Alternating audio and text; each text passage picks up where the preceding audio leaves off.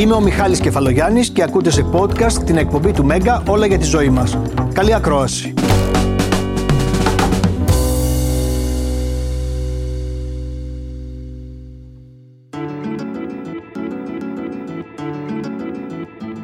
Όταν ακούμε τη λέξη bullying, το μυαλό μας πάει στο σχολικό εκφοβισμό. Η αλήθεια είναι όμως ότι σήμερα ο εκφοβισμός έχει μπει σε κάθε μορφή της ζωής μας, από την κοινωνική, την προσωπική αλλά και την επαγγελματική. Θα μιλήσουμε λοιπόν για όλες αυτές τις μορφές εκφοβισμού και θα δούμε τι πρέπει να κάνει το θύμα αλλά και ο θεατής ώστε να βγει από αυτή την κατάσταση. Μια πολύ δύσκολη κατάσταση, η οποία δυστυχώς, αν την αφήσουμε, διαιωνίζεται.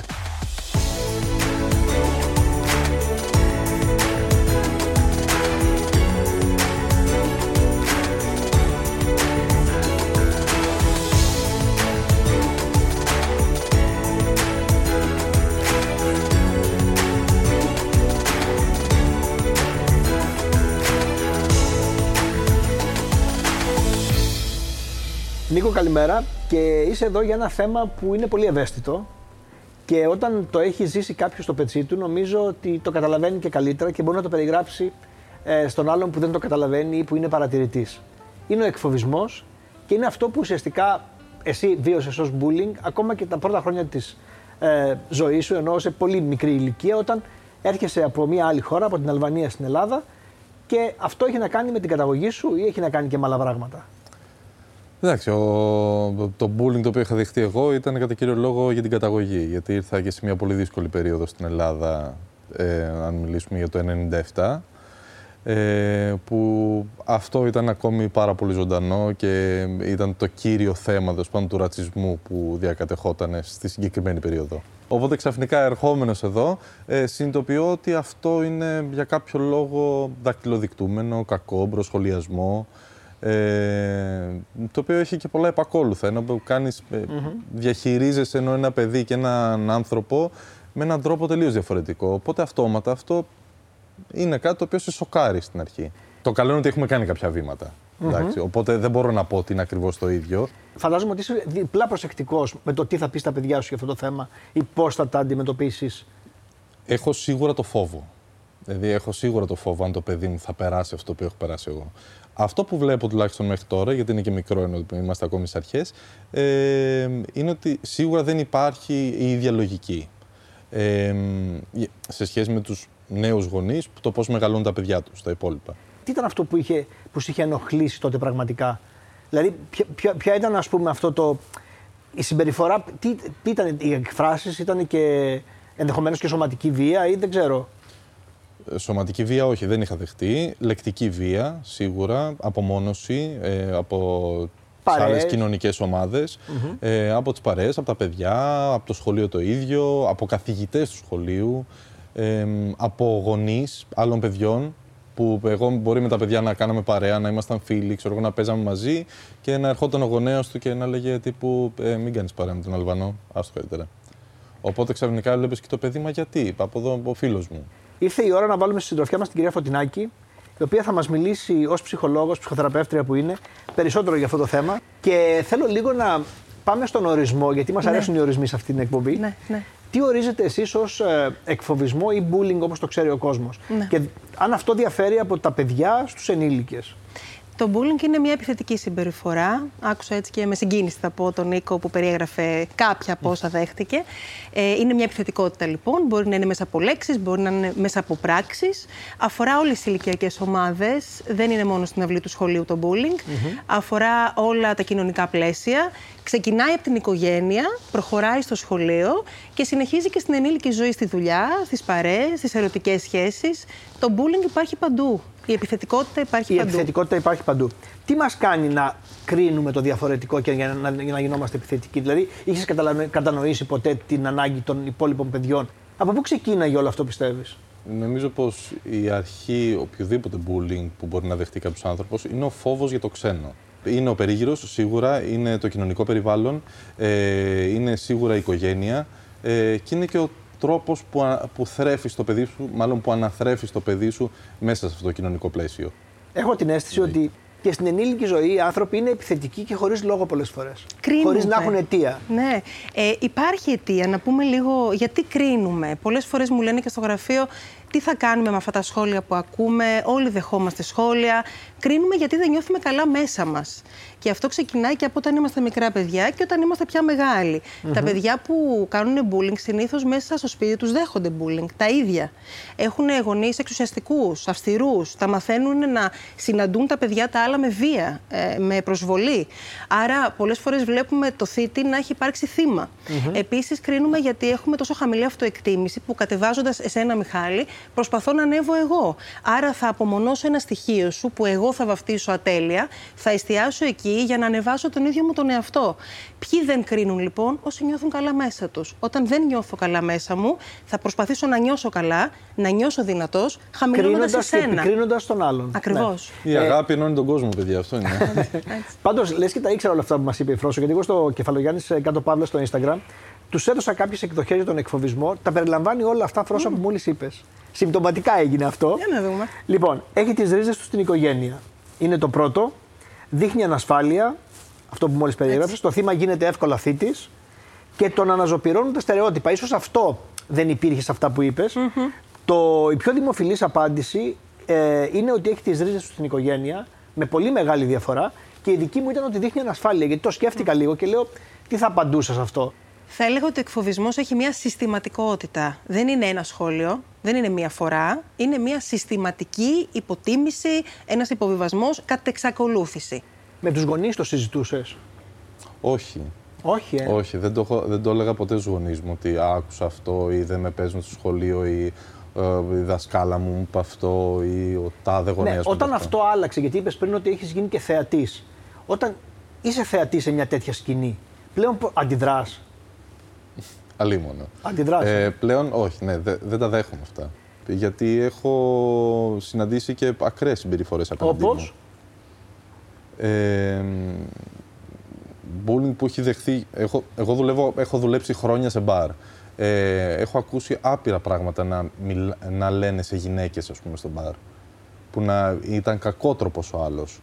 Ε, που να φτάνει σε σημείο ε, ε, λεκτικής βίας ε, τελείως. Πούμε, στη, στην κοπέλα του, στη γυναίκα του, ε, στη σχέση του. Ε, έχω πετύχει, ας πούμε, στο δρόμο ε, πατέρα, μητέρα να μιλάει άσχημα στο παιδί. Σε σημείο που το παιδί, δηλαδή, να, να ένιωθα εγώ άσχημα για το παιδί. Γιατί η μάνα εκείνη την ώρα είχε τα νεύρα της. Ανοίγει πληγές αυτή η ιστορία πολλές. Δηλαδή, είπες κάποια στιγμή, το κράταγα μέσα μου, δεν μίλησα στους γονείς μου και ακόμα και ο τρόπο, το πρόσωπό σου με τον τρόπο που το σκέφτεσαι, εμένα μου δημιούργησε ένα σφίξιμο. Ότι, δηλαδή, ότι έχεις ταλαιπωρηθεί από αυτό το πράγμα πολύ. Ε, Τι πληγές είναι και θεραπεύονται αυτές οι πληγές; Ανοίγει σίγουρα την πληγή της ντροπής, μεγάλη ντροπή, φόβος, ενοχή. Πολλές φορές τα παιδιά που δέχονται bullying νιώθουν ότι το αξίζουν. Μπορεί να μην μιλήσουν στους γονείς για να προστατεύσουν τους γονείς από αυτόν τον πόνο. Μη στεναχωρήσω τους γονείς μου. Το ακούμε και αυτό πολύ συχνά. Τουλάχιστον σε μένα αυτό ισχύει. Mm. Δεν το έχω σκεφτεί πολλές φορές. Έχουν πολλά προβλήματα οι δικοί μου, οπότε καλούν να μην, τους βάλω για τα δικά μου. Ναι. Ανοίγει την πληγή της χαμηλής αυτοεκτίμησης, των αγχωδών διαταραχών, της κατάθλιψης. Έχουμε ακούσει πάρα πολλά, Μιχάλη. Οπότε οι πληγές είναι βαθιές. Αυτό που μπορώ να πω είναι ότι σαφώς και θεραπεύονται. Οι πληγές μας μπορούν να επουλωθούν και το αντίδοτο είναι ένα, το να αγαπήσω και να εκτιμήσω αυτό που είμαι και να μην επιτρέψω πια σε κανέναν να προσβάλλει αυτό ναι. που είμαι. Γίνομαι πάντως, ο γονιός του εαυτού ναι, μου. Πάντως αυτό είναι ένας δρόμος δύσκολος και έχει και πολλή προσπάθεια. Γι' αυτό είμαστε ε, εμείς. Ακριβώ. Ε. Αλλά δεν χρειάζεστε μόνο εσείς. Υπάρχουν άνθρωποι που το καταφέρνουν και μόνοι τους. Το λέω γιατί Α πούμε, ο Νίκος, νομίζω ότι από αυτά που είπαμε λίγο και πριν μπούμε στο στούντιο, πείσμωσε. Σε σένα σε πείσμωσε όλο αυτό και σε οδήγησε στο να βρεις λύση μόνος σου. Υπάρχουν άνθρωποι που βρίσκουν λύση και μόνοι τους. Ε, ναι. Κάνοντας αυτή τη βουτιά στον εαυτό σου, δηλαδή για να ισχυροποιήσεις τις άμυνές σου. Σε μένα λειτουργήσε πάρα πολύ αυτό, τύπου, σαν κινητήριος δύναμη. Πάρα πολύ. Δηλαδή έλεγα ότι όχι, θα τα καταφέρω. Ε, δεν με απασχολεί αυτό. Ό,τι και να συμβεί, εγώ θα κάνω τον όνειρό μου πραγματικότητα. Ό,τι και να μου πούνε. Δηλαδή, είχα ακούσει σχόλιο. Είσαι Αλβανός, δεν μπορείς να μιλάς για την ελληνική ιστορία. Και λέω: OK, εντάξει, θα πάω και θα διαβάσω ελληνική ιστορία και μετά θα δούμε ποιος μπορεί να μιλήσει ή όχι. Και μετά έφτασε στο, στο επίπεδο να ξέρεις καλύτερα ελληνική ιστορία από αρκετούς Έλληνες. Μακάρι, μακάρι να το έχω καταφέρει αυτό, αλλά ναι, διαβάζω. Συζητάμε για τον εκφοβισμό, όχι μόνο στο σχολείο, έχουμε πει αρκετά πράγματα και θέλω να σε ρωτήσω, Νίκο, με το χέρι στην καρδιά, αν αυτό συνέβαινε σήμερα ή κάτι συνέβαινε παρόμοιο στην κόρη σου. Που να μην είχε να κάνει με την καταγωγή, να είχε να κάνει με κάτι άλλο. Επειδή ας πούμε φοράει γυαλιά ή ξέρω εγώ κάτι χαζό. Πώς θα αντιδρούσες, το έχεις σκεφτεί; Έχοντας ο ίδιος υποστεί bullying ως παιδί; ναι, το έχω σκεφτεί. Ε, Το πρώτο που θα ήθελα να καταφέρω είναι να μου το πει η κόρη μου. Θα ήθελα να έχω την ψυχραιμία, γιατί όλα αυτά μιλάμε υποθετικά, έτσι. Ε, είμαι πολύ πρακτικός σε κάτι τέτοιο. Θα ήθελα να έχω την ψυχραιμία να μου το αναλύσει, να μου πει πώς ένιωσε μέσα σε αυτό, τι έχει συμβεί, αν έχει υπάρξει άλλο γεγονός ε, που, ε, αν είναι το πρώτο το οποίο της έχει συμβεί ή αν γενικότερα βλέπεις κάτι το οποίο ε, βλέπεις μια ακολουθία και μετά αφού μου πει και αυτή πώς έχει νιώσει να, της πω, να το αγκαλιάσει όλο αυτό και να της δείξω ότι ε, σίγουρα δεν φταίει αυτή δεν, να, να μην το πάρει προσωπικά, να, να καταλάβει ότι το παιδί αυτό το οποίο μπορεί να της είπε το οτιδήποτε. Ε, ίσως μπορεί να είναι πληγωμένο, να κάτι να έχει συμβεί, να μην ήταν καλά. Ε, επίσης τα παιδιά δηλώνουν έτσι και, και το ενδιαφέρον τους συνήθως για κάποιον άλλον. Ε, δηλαδή είναι πολύ σύνηθες φαινόμενο ένα παιδί να τραβάει ξέρω, τα μαλλιά του κοριτσιού ε, γιατί του αρέσει για κάποιο λόγο αυτό το κορίτσι. Οπότε έχει με κάποιον τρόπο ξέρω, δείχνει το ενδιαφέρον του ε, απέναντι δημιουργώντας πόνο. Ε, οπότε θα το πήγαινα κάπως έτσι. Ναι, θα το πήγαινες πολύ καλά. Βλέπω τη Φρόσο που συμφωνεί σε όλα αυτά που λες τόση ώρα. Και μάλιστα θα έλεγα ότι έχεις αποκτήσει εξαιτίας της δικής σου ιστορίας ε, μια εμπειρία πολύ σημαντική διαβάζοντας προφανώς και φαίνεται αυτό γιατί Φρόσο μου είπε όλα αυτά που θα περίμενα να ακούσω από σένα. Ναι, και μου άρεσε πολύ που δεν είπε αυτό που ακούω πολύ συχνά από τους γονείς. Να τον χτυπήσεις κι εσύ, να τον βρει κι εσύ. Χαίρομαι πολύ που λέμε κάτι άλλο, γιατί γινόμαστε κι εμείς θύτε και μπαίνουμε σε ένα φαύλο κύκλο βίας. Είναι πολύ σπουδαίο να εξηγήσουμε στο παιδί μας ότι αυτό που είναι και αυτό που επιλέγει να δει ο άλλος εκείνο είναι δύο διαφορετικά πράγματα. Οι άνθρωποι επιλέγουν να δουν κάτι σε εμάς για δικούς τους λόγους. Όταν το καταλάβουμε αυτό, ξεκλειδώνουμε απόλυτα. Οπότε το εξηγούμε στα παιδιά μας, καταλαβαίνουν και τα παιδιά μας ότι τα γύρω παιδιά έχουν τα δικά τους προβλήματα ναι, και τα Θα κάνω λίγο τον δικηγόρο του διαβόλου και θα πω ότι αν αυτό συνεχίζεται και υπάρχει μια επαναληψιμότητα και γίνεται ακόμα και δύο πολλές φορές, εκεί η στάση του γονέα είναι πολύ δύσκολη. Φυσικά. Έχω ακούσει γονείς να λένε ότι να έρθω στο σχολείο, να βρούμε μια λύση. Εννοείται. Δηλαδή δεν μπορεί να το αφήσεις έτσι Όχι, και να πεις ότι θα το εξηγήσει το παιδί σου και τελείωσε η ιστορία. Θα εξηγήσει το παιδί σου, θα δώσεις το χρόνο να παρακολουθήσεις πώς θα εξελιχθεί αυτό και αν αυτό δεν είναι αρκετό, φυσικά και ούτως ή άλλως θα ενημερώσει τους δασκάλους του, θα ζητήσει την υποστήριξη του σχολείου, θα ενημερωθούν οι άλλοι γονείς. Έχουμε αυτή τη φοβερή σύμπραξη εκεί εκπαιδευτικών γονέων και παιδιών. Δεν αφήνουμε τίποτα στην τύχη του, αλλά ξεκινάμε πάντα εξηγώντας. Και οι δράσεις αργότερα νομίζω, είναι εξηγώντας όχι μόνο στο παιδί θύμα, αλλά εξηγώντας και στο παιδί θήτη. Mm. Δηλαδή οι ίδιοι οι γονείς του πρέπει να το πιάσουν και να του εξηγήσουν τι ακριβώς συμβαίνει. Μεγάλη προσοχή σε αυτό. Ο θήτης επίσης χρειάζεται προσοχή, συμπόνια και το να φωτίσουμε τι είναι αυτό που τον κάνει να συμπεριφέρεται έτσι. Οι θήτες παίρνουν μια ταμπέλα του θήτη και του κακοποιητή από μικρά παιδιά και δεν μπορούν να φύγουν από αυτό. Ε, και στη Μοντεσοριανή φιλοσοφία λέμε σκύψτε πάνω από το θήτη και βοηθήστε τον να βάλει σε λέξεις αυτό που θέλει να επικοινωνήσει με όλες αυτές τις άσχημες πράξεις. Ναι. Βέβαια, στην ενήλικη ζωή που έχουμε λίγο αναπτυχθεί, θέλω να πιστεύω, και έχουμε αναπτύξει κριτική σκέψη και είμαστε πιο ανεκτικοί και όλα αυτά, ε, θα δούμε ότι τα πράγματα είναι ενδεχομένως πιο δύσκολα από ό,τι στην παιδική ηλικία. Το λέω αυτό και θα το δούμε από το Instagram που, και από τις ε, ερωτήσεις που έχω βάλει εδώ. Ε, γιατί θα σας εκπλήξουν και τα ποσοστά των απαντήσεων ενδεχομένως. Έχω δεχθεί εκφοβισμό που δεν έμεινε μόνο στα λόγια κεφαλογιάννης κάτω παύλα, ένα 25%, ένα στους τέσσερις ανθρώπους, λέει ότι πέρα από τη λεκτική βία και τον εκφοβισμό, έχει δεχθεί και σωματική προφανώς. Αυτό υπονοεί η ερώτηση. Ναι. Που είναι ένα πολύ μεγάλο ποσοστό. Δεν ξέρω εσένα πώς σου φαίνεται, αλλά μου φαίνεται λίγο. Wow. δηλαδή. Ε, ναι, σε μένα δεν έχει τύχει κάτι τέτοιο. Ε, αλλά φαντάζομαι για να έχει συμβεί είναι κάτι το οποίο είναι λίγο ανησυχητικό. Mm-hmm. Ε, Έχεις δεχθεί όμως λεκτική βία ενώ στην ενήλικη ζωή σου, στη δουλειά σου, στο κοινωνικό σου περιβάλλον; Έχω δεχθεί, αλλά όχι σε ένα τέτοιο βαθμό που να με επηρεάσει, να, με, να το δεχτώ δηλαδή μέσα μου σαν κάτι πολύ σοβαρό. Ίσα ίσα νομίζω ότι γελάω, δηλαδή μετά από, μετά από ένα σημείο και έπειτα. Ε, εγώ το έχω χρησιμοποιήσει λίγο σαν όπλο αυτό. Οπότε με, με βοηθάει πάρα πολύ στο να κάνοντας χιούμορ με αυτό, αυτόματα ε, πέφτει και η δύναμη του άλλου. Οπότε, αν ακούσω οποιοδήποτε σχόλιο, ε, οποιοδήποτε ε, ξέρω, mm. κακεντρεχέσμενο σχόλιο με στόχο για να με πειράξει, ε, το παίρνω ε, και το κάνω επί 10. Ε, ξέρω εγώ, τύπου άντε από δώρα Αλβανέ. Αρχίζω και μιλάω αλβανικά. Λέω συγγνώμη, λέω, επειδή είμαι Αλβανός τουρίστας εδώ πέρα. Λέω για βοηθήστε με λίγο. Οπότε παίρνεις αυτό, το κάνεις χιούμορ και το, δημιου... το ενάγεις ρε παιδί μου σε ένα άλλο Ναι. επίπεδο που δεν έχει δύναμη. Και Ναι, εκεί ακριβώς. φεύγει. Μπλοκάρει ο άλλος. Ναι, και, και λέει το Φρόσο, τι έγινε. είναι αυτό μια λύση ή υπάρχουν και άλλες λύσεις. Σίγουρα ό,τι μας βοηθάει να νιώσουμε καλύτερα αποτελεί μία λύση και ένα εφόδιο. Ε, από εκεί και πέρα όμως, όταν δεχόμαστε εκφοβισμό, χρειάζεται και για τα παιδιά το λέω αυτό και για τους ενήλικες να μάθουμε το stop, να, βα- να μάθουμε το δεν σου επιτρέπω, να μάθουμε το όριο, να μάθουμε να είμαστε μεστοί, αποφασιστικοί και ειλικρινεί στο όριό μας. Είναι ένας τρόπος, έτσι ξαναλέω αυτό που είπε ο Νίκος, αλλά σίγουρα.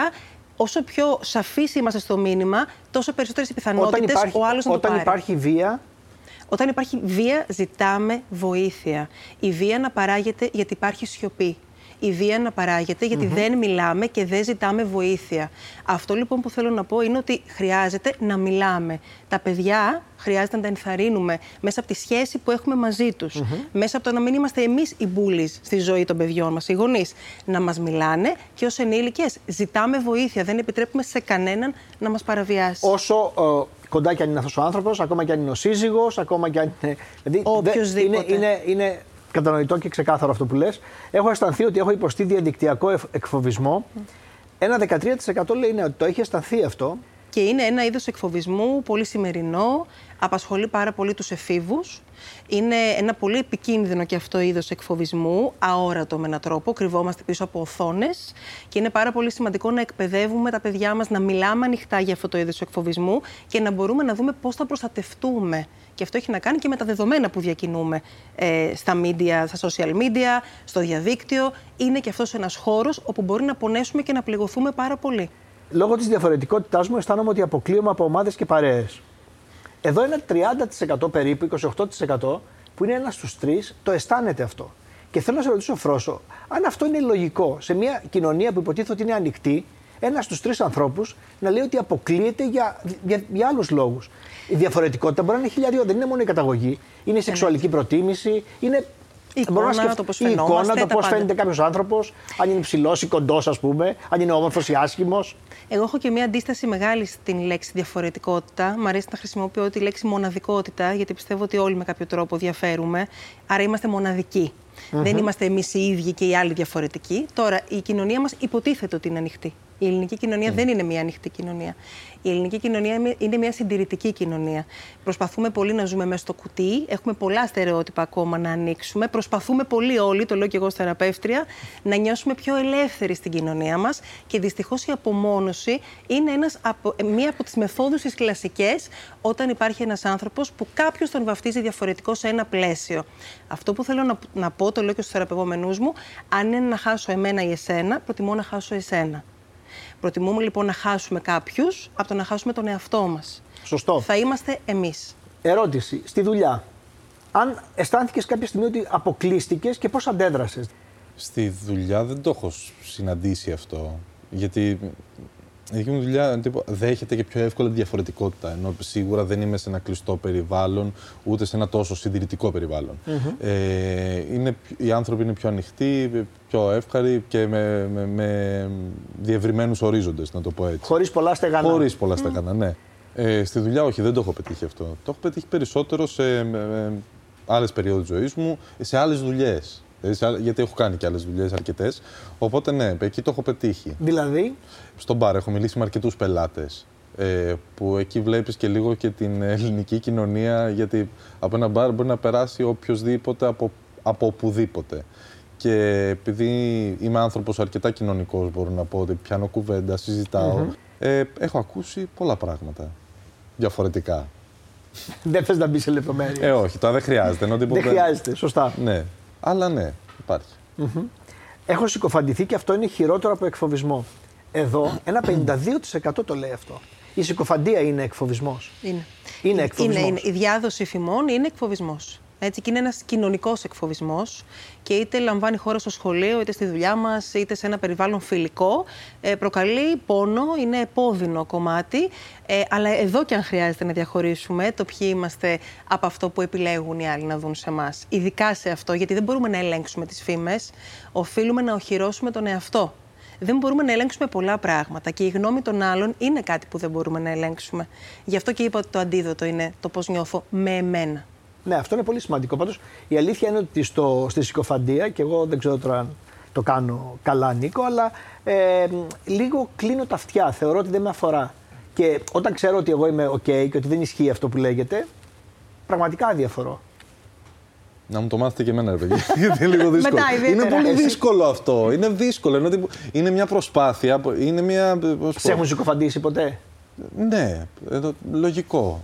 Ναι. Και το θεωρώ λογικό. Ενώ τύπου, ε, είμαι, είμαι στο ακρόαμα θέαμα. Ενώ το, το θεωρώ πολύ φυσιολογικό να, ακούω, να έχω ακούσει πράγματα για μένα και λέω ρε παιδιά, μα μα είναι δυνατόν. Δηλαδή, θα είχα σκεφτεί εγώ ποτέ έτσι, θα είχα κάνει κάτι έτσι, ή θα. ε, που λες, γιατί ρε εσύ, γιατί κάποιος να μπει μέσα σε αυτό. Εμένα αυτό με απασχολεί. Γιατί κάποιος να μπει σε αυτή τη διαδικασία. Γιατί οι άνθρωποι είναι Τι κακοί. κερδίζει, Να τι πω κάτι τον σε αυτό. απασχολεί, Ναι, αυτό ναι. δεν καταλαβαίνω. Γιατί οι άνθρωποι Για είναι ποιο κακοί. Ναι, λόγο; Γιατί οι άνθρωποι είναι τραυματισμένοι, θα πω, και γιατί αυτό που κρίνω σε σένα αποκαλύπτει και τη δική μου αχίλιο πτέρνα. Τι εννοώ; Σκεφτείτε τι κρίνετε εσείς στους άλλους. Θα βρείτε αυτό που απασχολεί την ψυχή σας. Αν έχω κρίνω την εικόνα σου, αν έχω κρίνω το πώς φαίνεσαι, πάει να πει ότι με απασχολεί πάρα πολύ και με καίει. Αν κρίνω τις προσωπικές σου επιλογές, αν κρίνω τη σεξουαλικότητά σου, πάει να πει ότι δυσκολεύομαι να ελευθερωθώ. Δυσκολεύομαι να δεχτώ τα δικά μου κομμάτια. Είναι αυτό Ό,τι που λέτε κρίνω- εσείς ότι κάνουμε προβολή, Έτσι, μπράβο. προβολή των Αποκαλύπτει δικών μας αυτό. προβλημάτων στους άλλους. Και όταν αυτό το συνειδητοποιήσω, αχ, η ψυχή ελευθερώνεται και εξελαφρώνει. Έτσι μαγικά συμβαίνει αυτό, δεν νομίζω ότι είναι τόσο εύκολο. Σιγά σιγά. Η αγάπη ενώνει τον Σιγά, κόσμο. σιγά. Αυτό λέμε. Δηλαδή, Αγάπησε τον εαυτό σου, να αγαπήσεις και τους άλλους. Ακριβώς. έτσι. Έχω νιώσει συνένοχο σε περιπτώσεις εκφοβισμού που δεν αντέδρασα. Και εδώ ένα πολύ μεγάλο ποσοστό, σχεδόν 4 στους 10, 38% λέει ότι έχει νιώσει συνένοχος που δεν αντέδρασε. Γιατί δεν αντιδρούν οι άνθρωποι; Και αν πρέπει να αντιδρούν; Και ποια Λοιπόν, είναι τα όρια; Ο ρόλος του παρατηρητής σπουδαίος. Και η βιβλιογραφία μας δείχνει ότι και η θέση θύματος και θήτη αλλά και του παρατηρητή είναι ε, εξίσου σημαντική. Οι άνθρωποι παρατηρούμε και γινόμαστε όχλος. Και με την παρατήρηση και τη σιωπή είναι σαν να συμφωνούμε. Δεν, δεν μιλώ, άρα είναι σαν να συμφωνώ. Θα σας πω έναν λόγο που παρατηρούμε και δεν μιλάμε. Ξεπλένουμε από πάνω μας το φόβο να είμαστε εμείς τα θύματα. Άρα είμαστε σχολείο και ένα παιδί δέχεται bullying. Εντάξει, ασχολούνται μαζί του. Εγώ τη γλίτωσα. Είμαστε στη δουλειά και κοροϊδεύουν ένα συνάδελφο. Μπορεί να νιώθουμε ότι δεν είμαστε εμείς το στόχαστρο του κακοποιητή που ασκεί bullying. Τη γλιτωσαμε Άρα πολλές φορές μένουμε παρατηρητές από φόβο να εμπλακούμε. Αλλά έχουμε υποχρέωση να μιλήσουμε, να ζητήσουμε βοήθεια για αυτόν που δέχεται τον εκφοβισμό, να του προσφέρουμε τη βοήθειά μας, να πούμε κάτι, γιατί η σιωπή, ξαναλέω, είναι που συντηρεί το φαύλο κύκλο της όποιας βίας. Ε, Νίκο, έχει τύχει στη δουλειά να. αυ- λέγεται, ο εκφοβισμός στη δουλειά λέγεται mobbing, δεν λέγεται μου- bullying.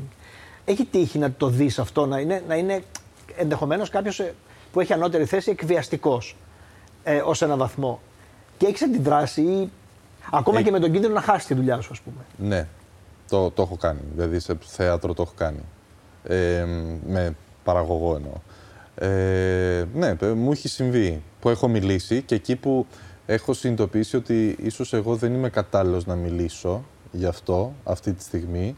Σταματάω και λέω ότι ωραία, αν εγώ συνεχίσω και μιλήσω με αυτόν τον άνθρωπο, δεν θα καταλήξει και πάρα πολύ καλά η κουβέντα. Οπότε θα φέρω κάποιον ο οποίος είναι εκτός να το λύσει λίγο αυτό, γιατί εμείς οι δύο θα τσακωθούμε πολύ άσχημα. Ε, οπότε βρίσκω αυτή την απόσταση ασφαλείας σε τέτοια θέματα. Ε, μ, τώρα στη δουλειά, ε, σε άλλα θέματα, ενώ τύπου να, να είμαι παρατηρητής, αυτό μου, μου άρεσε πάρα πολύ. Δεν είναι μόνο ο φόβος, τύπου, οκ, δεν ασχολούνται με μένα, άστο εκεί, όλα καλά. Ε, είναι και λίγο αυτό τε- τε- ε, της λαγνίας του ανθρώπου στο binge watching. Δηλαδή το ότι ε, σαν να βλέπω μια τηλεόραση αυτή τη στιγμή ότι α, κοίτα τι λέει ο ένας, κοίτα τι απαντάει ο άλλος, κοίτα πώς νιώθει. Έχουμε λίγο αυτή την παρατήρηση, την εξωτερική, σαν να έχουμε μια ασφάλεια και ότι δεν ασχολούνται με εμάς, αλλά και μια περιέργεια για το τι θα συμβεί. Εμένα αυτό μου έχει φανεί πάρα πολύ περίεργο, γιατί το έχω δει πολύ συχνά ε, Ναι, έχουμε στον γίνει- κόσμο. έχουμε δηλαδή, γίνει- είμαστε παρατηρητές. Ναι. Είναι σαν να βλέπουμε ε, ένα κολοσσέο εκείνη την ώρα. Δηλαδή, έχουμε ένα μίνι κολοσσέο μπροστά μας, τα λιοντάρια μαζί με τον μονομάχο. Και λέμε, για να δούμε τι θα γίνει, τι αυτό. Και τρίβουμε και τρώμε popcorn και σχολιάζουμε ο ένας με τον άλλον για το τι συμβαίνει Ναι, μπροστά μας. απουσιάζει η δράση. Φρόσο. Απουσιάζει η δράση. Και η δράση είναι τελικά που μας ενδυναμώνει και μας κάνει και να ελπίζουμε σε ένα καλύτερο Αυτό που λέω πάντα είναι ότι χρειάζεται να δούμε από πού ξεκινάει αυτή η, η, η συνέχεια, αυτό που γίνεται συνέχεια μετά και λέγεται bullying και είναι το σπίτι. Οι γονείς αθελά τους γίνονται οι πρώτοι που ασκούν bullying στα παιδιά τους. Με το σχόλιο που κάνουν για την εικόνα του παιδιού, για τη συμπεριφορά του παιδιού, για τους βαθμούς του παιδιού. Γίνονται οι πρώτοι bullies του παιδιού. Με τον τρόπο, τον εξουσιαστικό, τον σκληρό, τον ηρωνικό. Μεγάλη προσοχή. Αν ως παιδί δεν το έχω δεχτεί αυτό σπίτι, έχω πολύ μεγαλύτερες πιθανότητες να αντιδράσω εκεί έξω. Γιατί έχω μάθει ότι αυτό ούτε μου αξίζει, ούτε είναι επιτρεπτό. Αν το έχω δεχθεί σπίτι, είναι μεγάλες οι πιθανότητες να το δεχθώ και εκεί έξω. Άρα, ας δούμε τις ευθύνες μας και ως γονείς, και τώρα που είμαστε μεγάλοι εμείς εδώ, και ως γονείς του εαυτού μας. Γιατί τώρα πια έχουμε εμάς να μας προστατεύουμε από τον κάθε ένα εκεί έξω. Νομίζω δεν θα μπορούσα να έχω καλύτερο επίλογο από αυτόν για το συγκεκριμένο θέμα. Ε, να πω ευχαριστώ πολύ Φρόσο. Νίκο θα μείνεις στην παρέα μας. Θα δούμε ένα βίντεο για τα πιο γνωστά βότανα της ελληνικής γης. Μου κάνεις για άνθρωπος που ψάχνει με τη διατροφή και, και θα συζητήσουμε για ένα άλλο υγρό στοιχείο στη διατροφή μας, το αλκοόλ. Ειδικότητά μου, παιδιά. Γιατί, Γιατί έχω δουλέψει σε μπαρ 10 χρόνια. Μπορώ να, οπότε, να συζητήσουμε οπότε, όσο θέλετε Οπότε θα δούμε μετά τι έχεις να μας πεις.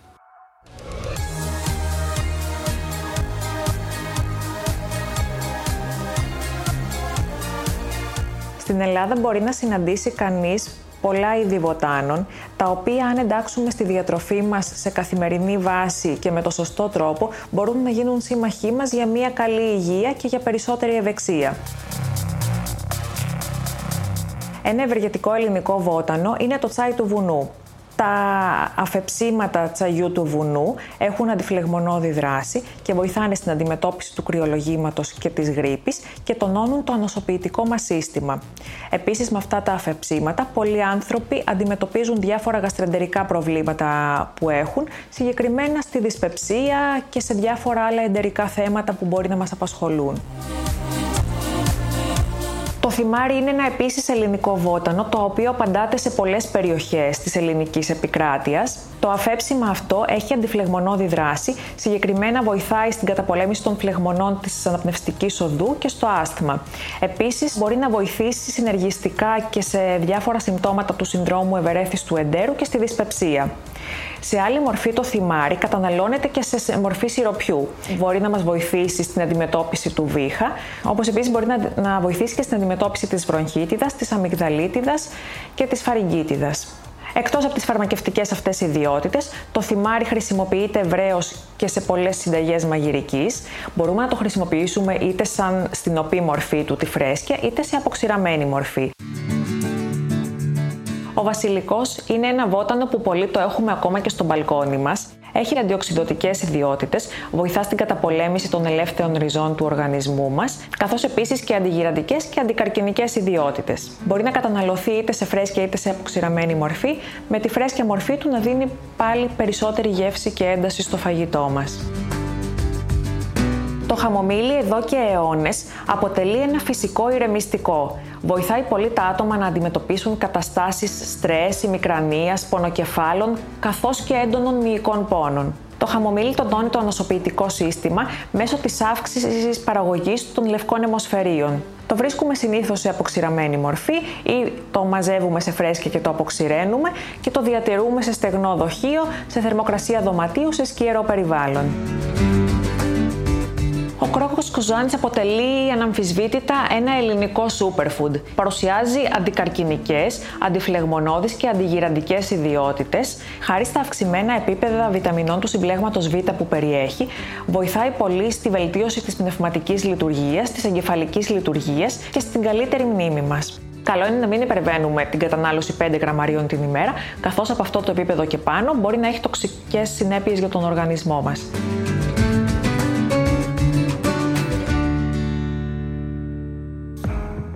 Νίκο, πώς είναι η σχέση σου με το αλκοόλ, Ένας μπάρμαν είναι απαραίτητο να πίνει κιόλας; Όχι, δεν είναι απαραίτητο. Δηλαδή, έχω δηλαδή... συναντήσει αρκετούς οι οποίοι δεν πίνουν κιόλας. Α. Ε, απλά, ε, όχι, βοηθάει, τύπου συνήθεια. Mm-hmm. Επίσης είναι και κάτι το οποίο είναι, είναι και μέρος της πώλησης. Δηλαδή, ναι, σωστά. Πάω, δηλαδή, Αυτό σου, το, σου έμεινε ας πούμε, ως κουσούρι εντός και εκτός εισαγωγικών στην κανονική σου ζωή, τώρα που δεν είσαι μπάρμαν, να πίνεις κάθε μέρα ένα ποτήρι Όχι, δεν μπορώ να πιω καταρχάς κάθε μέρα ένα ποτήρι. Ε, αυτό που δεν μπορώ, ας πούμε, εγώ είναι ότι δεν μπορώ να πιω μόνος μου. Ε, δεν μπορώ να είμαι σπίτι, να- αυτό που βλέπεις ταινίες που παίρνει κάποιος ένα μπουκάλι κρασί, βάζει ένα ποτήρι, κάθεται στο τζάκι και αναπολύει λίγο. Αυτό δεν το έχω. Δεν μπορώ. Εγώ για να πιω θέλω λίγο παρέα. Δηλαδή να είμαστε σε ένα μπαρ ή να μαζευτεί μια. Αλλά με την παρέα θα πιεις Αυτό, όμως. Ναι, εννοείται. Λοιπόν, τα, αυτά είναι τα νέα κυρία Λεοπούλου του νικου και πολλών άλλων ανθρώπων που έχουν κοινωνικά στη ζωή τους αλκοόλ. Είναι αυτό που λέμε social drinkers. Όμως, τελευταία υπάρχει μια μελέτη που δημοσιεύτηκε στο Lancet, ένα από τα πιο έγκυρα επιστημονικά περιοδικά στον κόσμο και γι' αυτό κάνουμε αυτό το θέμα σήμερα στην εκπομπή, που λέει ότι το ασφαλέστερο επίπεδο κατανάλωσης αλκοόλ είναι το 0. Και λένε όλοι ότι ήρθαν πάλι οι επιστήμονες, ας πούμε, να ισοπεδώσουν τα πάντα. Όλες οι γιαγιάδες που πεθάνανε στη Γαλλία 105 ετών λέγανε ότι πίνανε ένα ποτήρι κρασί τη μέρα. Και ξαφνικά λέει ότι το αλκοόλ πρέπει να είναι στο μηδέν. Αυτό είναι και το ενδιαφέρον της δικής μας επιστήμης, της διατροφής, όπου κάτι που είναι πολύ καλά εδρεωμένο για πολλά χρόνια μπορεί να ανατραπεί ε, από μελέτες οι οποίες θα έρθουν στο φως το τελευταίο διάστημα και θα αποδείξουν κάτι καινούριο. Ε, ισχύει το ότι υπάρχουν μελέτες τα τελευταία χρόνια ε, οι οποίες υποδεικνύουν ότι δεν είναι τόσο ευεργετική η επίδραση του αλκοόλ όπως πιστεύαμε και γι' αυτό έχουν αναθεωρηθεί και οι ποσότητες και οι συχνότητες που πλέον συνίστανται. Ε, Αυτό σε- το μηδέν κάθεται λίγο βαρύ. σε ό,τι αφορά τώρα την... Πόσο ακούστηκε εσένα αυτό, Ουτοπικό. θα, το Ουτοπι- πω, θα το πω έτσι. ότι, μάλλον. δεν, ότι δεν μπορεί να, να Δεν μπορεί υπάρξει να γίνει, στην δεν μπορεί να κανονική υπάρξει, ζωή. νομίζω. Ε, να σας πω ότι όντως ε, ο ισχυρισμός ήταν αρκετά έτσι, α, τραβηγμένος. Α, να πούμε δύο πραγματάκια για την συγκεκριμένη μελέτη για να δούμε αν και κατά πόσο αυτός ο ισχυρισμός όντως μπορεί να έχει βάση. Ε, περι- περιλάμβανε ε, αποτελέσματα πε- αρκετών μελετών από 195 χώρες περίπου, 700, με- 700 μελέτες ε, συμπεριλήφθηκαν για αυτό το αποτέλεσμα. Α, και αυτό το οποίο ουσιαστικά φάνηκε είναι ότι όταν κάποιος πίνει 0 ε, ποτά την ημέρα σε σχέση με κάποιον ο οποίος πίνει 1, ε, διαφέρουν στο 0,5% αύξηση κινδύνου πιθανότητας να εμφανίσει κάτι. Άρα είναι κάτι που είναι μικρό. Δεν θεωρούμε ότι είναι αρκετά ε, σημαντικό για να μπορούμε ουσιαστικά να δούμε ότι αυτός ο ισχυρισμός έχει βάση. Πρακτικά, ε, ο κίνδυνος αυξάνεται εκθετικά από το 1,5 ποτό και πάνω την ημέρα.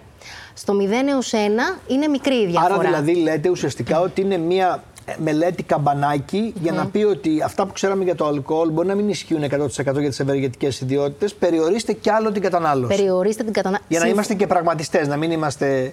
ε, Η μελέτη αυτή αφορά την ημέρα. Δηλαδή είναι ένα την ποτήρι την κατανάλωση. ημέρα. Ακριβώς. Από 0 έως 1, πλέον που είναι και καινούργιες συστάσεις, θεωρείται ασφαλής κατανάλωση. Αν κάποιος όμως δεν καταναλώνει ένα, σταματάει να ισχύει αυτό που λέγαμε κάποτε: κατανάλωσε ένα ποτήρι κρασί κάθε μέρα, γιατί θα σου κάνει καλό. Αυτό πάει λίγο να ανατρέψει. Επίσης, να σας πω και το εξής: ότι αυτή η μελέτη ε, ουσιαστικά περιλάμβανε μελέτες παρατήρησης. Τι θα πει αυτό πολύ σύντομα. Ε, οι μελέτες παρατήρησης είναι όταν εμείς παρατηρούμε σαν επιστήμονες πώς ένας παράγοντας, εν προκειμένου η κατανάλωση αλκοόλ, ε, σε βάθος χρόνου μπορεί να επηρεάσει την τη υγεία. ζωή και την υγεία και την ε, Αυτό- ε, μακροβιότητα ενός ανθρώπου. Ναι, αυτό βέβαια δεν αποκλείει ότι και άλλοι παράγοντες παίζουν Μπορεί ρόλο να στον έπαιξαν έμφ- ρόλο. Ακριβώς. Συμφωνώ. Άρα δείχνει Άρα η απλά. σύσταση σήμερα ποια είναι για να καταλάβω. Εσένα, εσύ τι αλκοόλ πίνεις, αν επιτρέπετε; Whisky. Α, ουίσκι. Αλλά όταν θα βγεις ας πούμε το Σάββατο με την παρέα σου, μπορεί να πιεις και τρία-τέσσερα. Τέσσερα όχι. Δηλαδή, ε, Τρία, ας πούμε. Είμαι, πα- όχι, είμαι ε, μετά από ένα πολύ συγκεκριμένο συμβάν στη ζωή μου. Ε, επειδή οδηγώ, Α. ε, υπάρχει ένα πολύ συγκεκριμένο, μια συγκεκριμένη λογική στο πώς πίνω. Άμα, άμα δεν οδηγάω εγώ, ε, ναι, αναλόγως τα κέφια, αναλόγως τη διάθεση, αναλόγως την παρέα, παίζουν πολλά. Αυτό που είπαμε τώρα δεν είναι τυχαία ερώτηση. Αυτό που λέμε το σωρευτικό, ε, η σωρευτική δύναμη του αλκοόλ, η επίδρασή του στον οργανισμό. Δηλαδή, αν πιω ένα ποτήρι κάθε μέρα κρασί, αν πιω ξέρω, εγώ, ένα μπουκάλι μόνο το Σάββατο που θα βγω. Μμμ. Αυτό είναι Τι μεγάλη... είναι προτιμότερο; Να σας πω. Γενικά η σύσταση είναι να καταμερίζετε το αλκοόλ στο σύνολο της εβδομάδας. Μιας και με ρωτήσετε πριν, πλέον οι νέες, ε, τα νέα δεδομένα μιλούν για 100 γραμμάρια αλκοόλ στην εβδομάδα. Αν σκεφτούμε ότι κάθε ποτό αποδίδει περίπου 14 γραμμάρια αλκοόλ, αυτό σημαίνει 0 έως 1 ποτό την ημέρα. Ωστόσο, αν κάποιος από Δευτέρα μέχρι Πέμπτη δεν καταναλώσει κάτι και το φυλάξει, ας πούμε, αυτό για το Σαββατοκύριακο, αυτό λέγεται binge drinking, γιατί Ναι. υπάρχει εκτός από το binge eating και το drinking. Ναι, ωραία. Στα ελληνικά τι σημαίνει αυτό; Αυτό σημαίνει ότι επεισοδιακά θα καταναλώσω μεγάλη ποσότητα αλκοόλ. Δηλαδή τα 4 ποτά, 5 την ε, Ναι, βραδιά. αυτό- αυτό είναι πολύ πιο επιβαρυντικό για τον είναι οργανισμό. πιο επιβαρυντικό. πρώτον. Και δεύτερον, α, ουσιαστικά δεν σημαίνει ότι ε, εξασφαλίζω ευεργετική επίδραση α, στο καρδιακό σύστημα. Αντίθετα, το επιβαρύνω κιόλας. Εγώ μπορώ να κάνω μια ερώτηση. Ναι. Σε αυτό. Λοιπόν, ε, κάτι το οποίο έχω παρατηρήσει είναι ότι δεν, κάθε οργανισμός ε, Αντιδρά διαφορετικά. στο αλκοολ και όχι μόνο, και κάποιος έχει άλλες περισσότερες αντοχές και άλλο έχει λιγότερες. Δηλαδή, έχω ακούσει ανθρώπους και έχω δει κιόλας να μεθάνε με ένα ποτό και άλλοι με πέντε. Ναι, αυτό είναι στη Αυτό μέθη γιατί; όμως.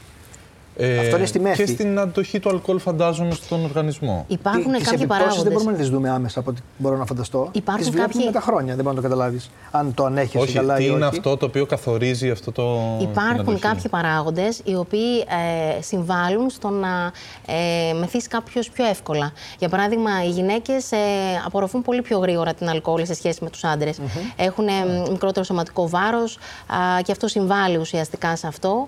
Ε, Όπως επίσης και το αν έχουμε φάει πριν, δηλαδή αν το στομάχι μας είναι κενό ή όχι, καθώς και το είδος του αλκοόλ από μόνο του. Δηλαδή, ένα αλκοόλ το οποίο, ένα ποτό το οποίο έχει, ανθρακικ- έχει ανθρακικό, ένα φρίζον, ας πούμε, ε, κρασί, ε, έχει μεγαλύτερη απορρόφηση στο αίμα. Ε, ένα ποτό το οποίο έχει και υδατάνθρακα, όπως η μπύρα, καθυστερεί, επιβραδύνει την απορρόφηση. Ανταγωνίζεται το ένα, ε, ο υδατάνθρακας στην Σημαντικές αυτές τις αλκοόλη. πληροφορίες και θέλω και άλλη μια πληροφορία, γιατί υπάρχει και άλλη μια μελέτη πρόσφατη για τις ανακουφιστικές και αγχολητικές ιδιότητες του αλκοόλ. Φαίνεται ότι Νίκο δεν είναι αυτό που νομίζουμε. Εσένα το αλκοόλ σε ηρεμεί, σε χαλαρώνει, ή τουλάχιστον πιστεύεις ότι εμένα- λειτουργεί έτσι; Δεν ξέρω. πρέπει να- Σίγουρα, άμα μεθάς, φαντάζομαι δεν σκέφτεσαι, οπότε Ναι. ε, αυτό βοηθάει. Όχι, λέω Αλλά όταν εγώ δεν το έχω μεθάς. σαν, σαν, ε, σαν συνοδευτικό για την παρέα. Δηλαδή, δεν, μπορεί να τύχει και να βγω σε ένα μπαρ και να μην πιω κιόλας. Ναι. Ε, γιατί είμαι εκεί για τους ανθρώπους και όχι για το, για, για το μέρος. Γιατί είμαι άνθρωπος ο οποίος έχει δουλέψει πολύ σε αυτά. Οπότε δεν μου λέει κάτι το μπαρ αυτό καθ' αυτό. Μου λέει περισσότερο ο άνθρωπος που είναι δίπλα. Δηλαδή, Πολύ σημαντικό.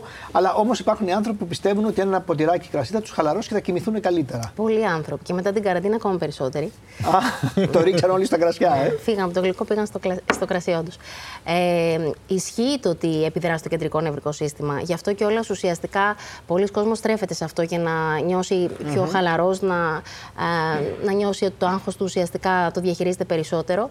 Ωστόσο, τελευταίες μελέτες αυτό που είπατε ε, εμπλέκουν το αλκοόλ και στην ε, επίδραση με, με τα επίπεδα της σερωτονίνης και άλλων νευροδιαβαστών στον εγκέφαλο, με αποτέλεσμα ε, ουσιαστικά α, να αρχίσει να επιδρά και αντίθετα πολλές φορές. Δηλαδή να αυξάνει το άγχος, δηλαδή να φέρνει αντίθετο αποτέλεσμα από αυτό που πάει να, Που εξ πάει να, αρχής κάποιος να κάνει να, κάποιος. Ακριβώς. να βοηθηθεί, ας πούμε. Ε, ευχαριστώ πολύ, κυρία Λεοπούλου. Κι εγώ. Τι γίνεται με το, με το μαύρο ρόδο; Έχω ακούσει ότι θα παίξει ρόλο κομβικό ένα ποτήρι κονιάκ. Ή δύο Ε, ποτήρια κονιάκ, δεν εντάξει, ξέρω. Τώρα, είναι δυνατόν. Αυτό το οποίο ε, θα συμβεί με ένα κονιάκ, Α, θα, πά- οκ. θα φάνε κάτι, αυτό το ζευγάρι το οποίο συζητάμε αυτή τη στιγμή, ότι θα γίνει. Ε, ναι, θα φάνε κάτι, θα πιούν ένα κονιάκ. ε, θα Και κάτι συμβούνε- θα γίνει. Θα συμβούν πάρα πολλά πράγματα, βέβαια, μετά από αυτό, αλλά θα αμμονιάσουν καλά. Δεν μπορώ να πω αυτό. Εντάξει, δεν μπορείς να πεις παραπάνω, το καταλαβαίνουμε. Ευχαριστούμε πάρα πολύ. Η δική μου συμβουλή για σήμερα έχει να κάνει με, τις, ε, με το διεθνές φαγητό. Το λέω γιατί ωραία η μεσογειακή κουζίνα. Έχουμε μάθει να τρώμε αυτά τα φαγητά της μαμάς και της γιαγιάς. Αλλά καμιά φορά είναι ωραίο να ξεφεύγουμε και στη διατροφή. Ε, οι γευστικοί κάλικες πρέπει να εκπαιδεύονται και σε άλλες γεύσεις. Δοκιμάστε πια, υπάρχει στη δυνατότητα στη χώρα μας να βρούμε τέτοια πιάτα και αξίζει τον κόπο γιατί πολλοί άνθρωποι μπορούν να ανακαλύψουν μια μεγάλη αγάπη, ας πούμε. Εγώ έχω ανακαλύψει μια μεγάλη αγάπη, ας πούμε, για το Ιαπωνέζικο φαγητό. Κάποιοι μπορούν να ανακαλύψουν για κάποιο άλλο. Γεια σας.